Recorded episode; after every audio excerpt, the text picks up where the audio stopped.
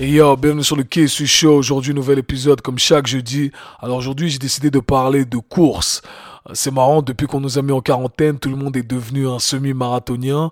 Tout le monde a découvert cette nouvelle passion pour la course. C'est marrant parce que toute l'année, personne veut courir et quand on nous dit rester à la maison, tout d'un coup, tout le monde veut sortir et courir. Alors tant que vous respectez les règles d'isolement, moi ça me va et je viens contribuer avec euh, mon podcast pour que vous puissiez maximiser votre progrès. Alors c'est vrai que quand il s'agit de course, on pense qu'il suffit de sortir et de faire un maximum de kilomètres et on finit par causer plus de dégâts que de bénéfices. Ok, on est tous passés par là. Moi le premier, on finit notre course ensuite on n'arrive plus à bouger pendant quelques jours, on a mal aux genoux et ça traîne et au final on peut plus courir. Alors mon but c'est que vous puissiez courir sans vous faire mal et c'est ce que je viens partager avec vous aujourd'hui, partager mon savoir afin que vous puissiez structurer le tout parce que c'est le plus important quand il s'agit d'entraînement.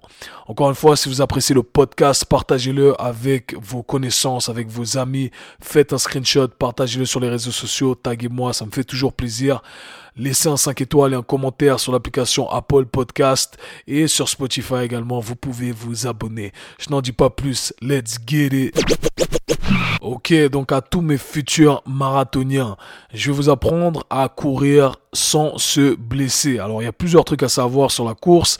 Croyez-moi, c'est un art qui est plus complexe que ce qu'on croit. Et si c'est quelque chose que vous voulez vraiment développer, je vous invite à contacter un coach, quelqu'un qui est vraiment calé dans le domaine, quelqu'un qui connaît vraiment la course, parce qu'il y a plein de petits détails qu'on veut maîtriser avant de s'aventurer là-dedans. Alors on a souvent tendance à penser qu'il suffit de mettre nos baskets et de faire son jogging et que c'est acquis parce que après tout c'est ce que l'être humain euh, a fait pendant des années et des années, mais il faut comprendre que on n'est plus cet être humain qui avait des capacités de mouvement extraordinaires.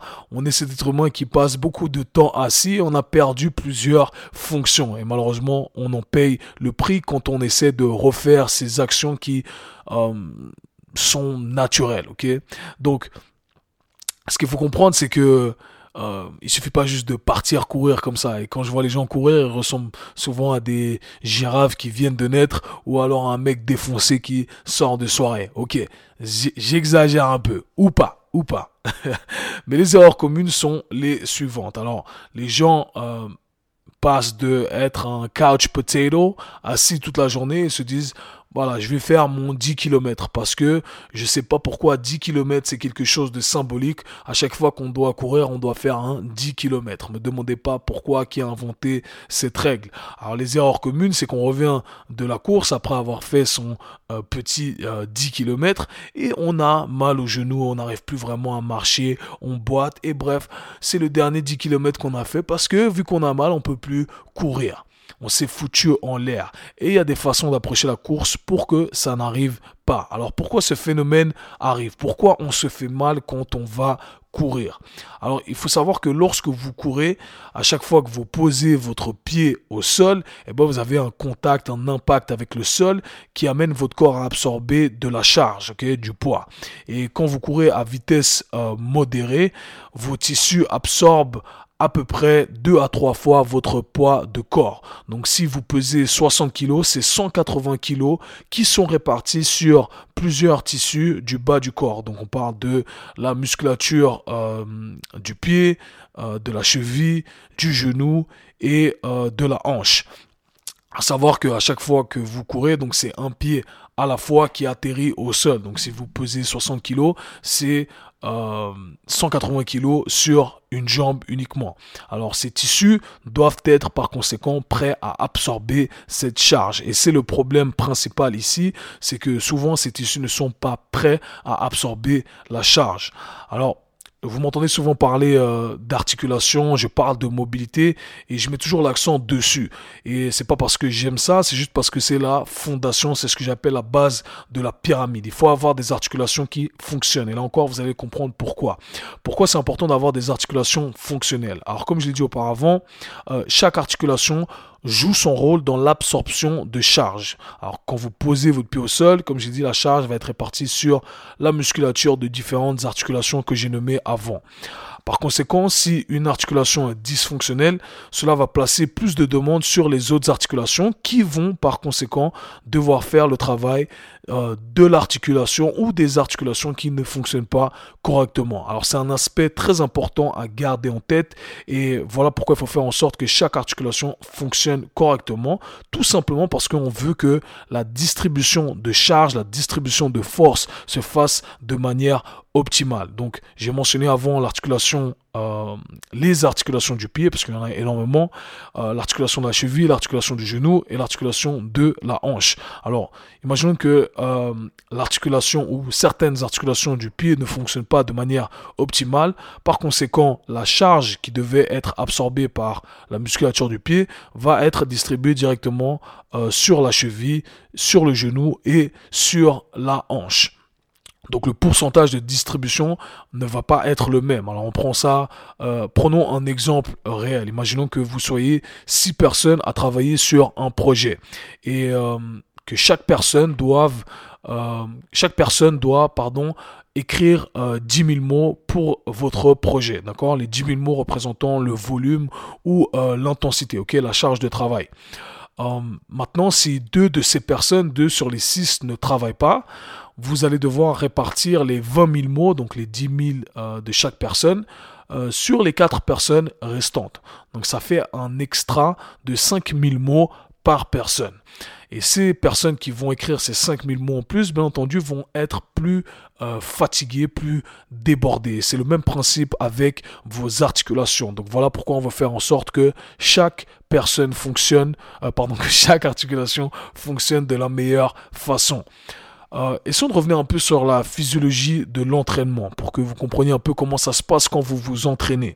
Alors, s'entraîner, c'est juste un signal que vous envoyez à votre corps quand vous faites un entraînement, vous créez des dommages au niveau de vos tissus parce que vous les sollicitez.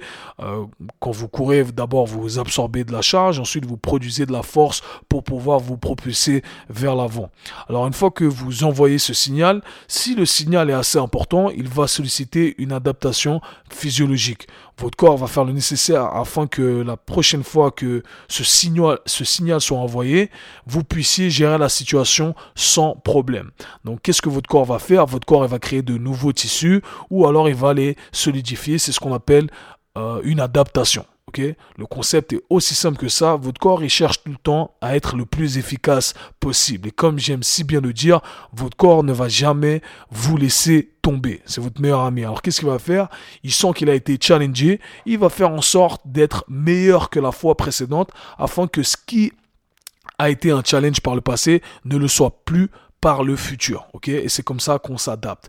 Maintenant, ce qu'il faut comprendre, c'est que si le signal est beaucoup trop intense, votre corps ne va pas pouvoir gérer la situation et vous allez créer des dégâts trop importants qui vont causer une ou des blessures. Alors, il y a une règle très simple quand il s'agit d'entraînement qu'il faut respecter une loi qu'on appelle la loi de la charge progressive. Alors, en gros, qu'est-ce que ça veut dire? Ça veut dire tout simplement qu'il faut faire les choses progressivement. Ça a l'air logique, mais euh, on le fait jamais quand on s'entraîne. Pourquoi? Parce que dans la plupart des cas, les gens euh, n'ont pas de structure. Et pour, faire les choses progressivement, eh bien, il faut avoir une structure. Et euh, voilà, ce qui est important, c'est de faire les choses progressivement et de laisser à son corps le temps de s'adapter. Ça, c'est également très important. La période d'adaptation est plus importante que l'entraînement en soi. C'est ce moment-là où le corps fait le nécessaire pour qu'il soit meilleur que la fois précédente. J'ai fait une vidéo sur YouTube que je vais rajouter dans les show notes où je parle de l'importance de la récupération. Je vous invite à regarder ça. C'est très important si vous aimez le sport. Alors moi, je me comparer ça à apprendre une langue si je vous apprends euh, deux trois mots en japonais disons aujourd'hui eh bien les deux trois mots étant votre capacité actuelle à courir ok? C'est juste une métaphore. Et que maintenant je décide de vous euh, donner un examen et je vous dis ok vous allez m'écrire une dissertation de euh, 10 000 mots ok? 10 km ben vous allez échouer. Pourquoi? Parce que vous n'avez tout simplement pas la capacité euh, d'écrire ces 10 000 mots. Et c'est le même principe avec vos euh, articulations, avec vos tissus. Maintenant, si je vous apprends euh, deux, trois mots en japonais et que je vous demande de me faire deux phrases avec les deux mots, alors ça va vous challenger parce que Bien entendu, peut-être que dans ces deux phrases, vous allez avoir des, euh, phrases qui sont composées de, euh, de quatre mots, ok? Donc ça va vous challenger. Éventuellement, vous allez en sortir grandi. Et c'est comme ça que votre corps euh, va s'adapter, d'accord? Parce que vous allez le challenger, mais juste assez, pas trop, pour que la prochaine fois vous soyez meilleur. Et c'est comme ça que ça fonctionne. Alors il y a un truc qui est un peu vicieux avec la course, c'est que on joue avec des systèmes différents qui parfois ne sont pas au même euh, niveau. Alors qu'est-ce que j'entends par là? Je pense principalement aux gens qui sont un peu plus avancés, euh, niveau intermédiaire avancé, ou des gens qui euh, font d'autres sports, qui ont un système cardiovasculaire qui est déjà assez développé. Alors ce qui est vicieux avec la course, c'est que on a tendance à se fier à notre système cardiovasculaire. En tout cas pour les plus avancés. pour les moins avancés, peut-être c'est l'inverse. Alors qu'est-ce que j'entends par là? Alors notre cœur, nos poumons, notre système énergétique euh, aérobique nous permet de produire de l'énergie pendant une certaine durée, ou voire une longue durée, ok? Parce qu'on l'a entraîné sur d'autres équipements euh, tels que le vélo, le rameur ou des activités euh, physiques spécifiques. Maintenant, le problème est le suivant. Le problème, c'est que si on a entraîné cette capacité cardiovasculaire sur des machines telles que le vélo ou le rameur ou autre, eh ben, on n'a pas euh, d'impact, d'accord? Donc on n'apprend pas à nos tissus à absorber de la charge, on ne développe par conséquent pas cette force excentrique qui nous permet d'absorber de la charge, d'accord? Alors ce qui va se passer, c'est qu'on va créer un écart en fait entre ce qu'on arrive à produire en termes d'énergie, donc votre capacité cardiovasculaire, et la capacité de vos articulations, de vos tissus à absorber de la force. Alors, le système aérobique, en gros, ça veut dire ça. ton système aérobique, ton système cardiovasculaire va te dire, oui Joe, tu peux courir 10 km, facile, c'est facile 10 km. Mais tes ligaments et tes tendons, ils te disent, oh Joe, là tu es en train de déconner parce que nous, on n'arrive que à tenir 2 km. Alors pour la plupart d'entre nous, c'est ce qui se passe. On a tendance à écouter notre système cardiovasculaire et à négliger notre système, euh, à négliger nos articulations. Donc on se fie sur euh, cette capacité cardiovasculaire, on va courir les 10 km et en fait on commence à négliger nos tendons, nos ligaments et on crée des dégâts qui sont beaucoup trop importants et c'est comme ça qu'on finit par se blesser ou alors à créer euh, des inflammations qui durent pendant une certaine durée. Et comme je dis, il faut créer une structure. Pourquoi? Parce que la structure, c'est ce qui va nous permettre d'être dans le progrès constant. On fait les choses de manière méthodique et de cette façon-là, on va pas se blesser, on ne se met pas à risque. Parce que devinez quoi, je pense que si vous commencez la course, c'est que vous voulez continuer à courir, vous voulez progresser. Et le pire truc pour le progrès, le pire truc pour la performance, c'est la blessure. Donc on veut absolument pas se blesser. Alors comment on fait pour organiser ces entraînements? Je tiens à dire que tout ce que je vais dire là, ce sont, euh, j'utilise uniquement des chiffres arbitraires et je cherche plutôt à vous partager un processus de réflexion, un processus de pensée et c'est comme ça que vous devriez euh, organiser les choses. Utilisez pas exactement les chiffres que je donne parce que ça va être très spécifique euh, à la personne.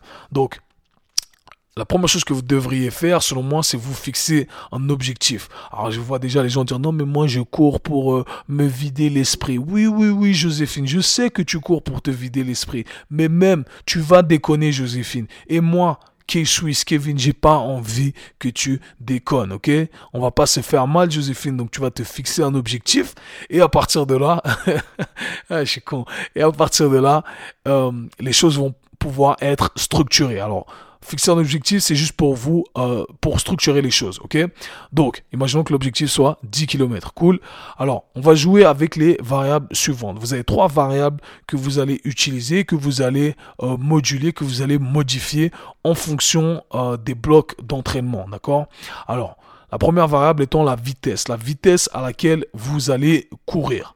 La deuxième variable étant la distance ou le temps. Ça va dépendre des situations. Je peux utiliser soit la distance, soit le temps. Euh, et la troisième variable va être la fréquence. Donc la fréquence, ça va être le nombre de fois à laquelle vous allez euh, courir. D'accord? Donc combien de fois par semaine vous allez euh, courir? Alors comment on va commencer les choses? On va commencer les choses de la manière suivante. On va se dire qu'on va garder une vitesse euh, lente à modérée, d'accord? Et on va garder cette vitesse sur euh, le premier mois, d'accord? On va se dire un bloc d'entraînement va durer, euh, ça peut être trois semaines, ça peut être quatre semaines, mais on va se dire quatre semaines juste pour que on puisse simplifier les choses. Donc vitesse toujours la même et je vous conseille en respiration nasale. Alors les gens vont me demander pourquoi en respiration nasale. Il y a plein de bénéfices à le faire en respiration nasale, mais dans ce cas-là, je vais vous dire tout simplement parce que ça vous permet de vous assurer que vous sollicitez votre système aérobique, ok, de la meilleure façon, sans déborder sur d'autres euh, systèmes énergétiques qui sont placés trop de stress sur votre corps. Bref, c'est le sujet d'une autre conversation. Euh, ensuite, vous allez commencer doucement, gentiment, avec une sortie par semaine, ok. Donc la fréquence, c'est une sortie par semaine. Semaine 1, vous allez vous dire, ok, je vais pas partir sur les 10 km parce que ça serait l'erreur stupide à faire. Je vais faire 2 à 3 km. Ensuite, semaine 2, même jour. Disons que c'est le jeudi où je fais ma sortie course. Semaine 2, je vais partir sur 3 à 4 km. Semaine 3, je vais partir sur 4 à 5 km. Semaine 4, je vais partir sur 5 à 6 km. Donc là, j'ai construit une capacité euh, à pouvoir courir 6 km. Donc progressivement, mon corps a su faire les adaptations d'une semaine à une autre. Et maintenant, je sais que mes genoux, euh, mes articulations peuvent courir 6 km sans problème. Maintenant, vous allez changer de bloc d'entraînement. Vous avez fait 4 semaines de cette façon-là. Vous allez passer maintenant à...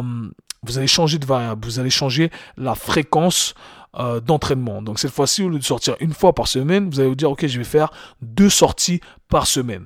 Alors, Maintenant, vous savez que vous avez une capacité à courir 6 km sans vous arrêter. Le truc bête à faire, ce serait de faire deux sorties de 6 km. Erreur numéro 2 que la plupart des gens font quand ils augmentent la fréquence. Ok? Imaginons que euh, le 6 km, c'est votre limite. Vous ne pouvez pas dépasser ça. Ok? C'est votre volume maximum pendant une semaine. Maintenant, si vous faites deux fois 6 km, ça va faire un volume de 12 km. D'accord? Vous n'êtes pas encore à ce niveau. Il faut y aller progressivement. Alors, comment on va augmenter le volume total? C'est-à-dire qu'on va être capable de courir plus que 6 km dans la semaine. Alors on va sortir euh, semaine 1, ok, du deuxième bloc d'entraînement, on va faire deux sorties de 3 km.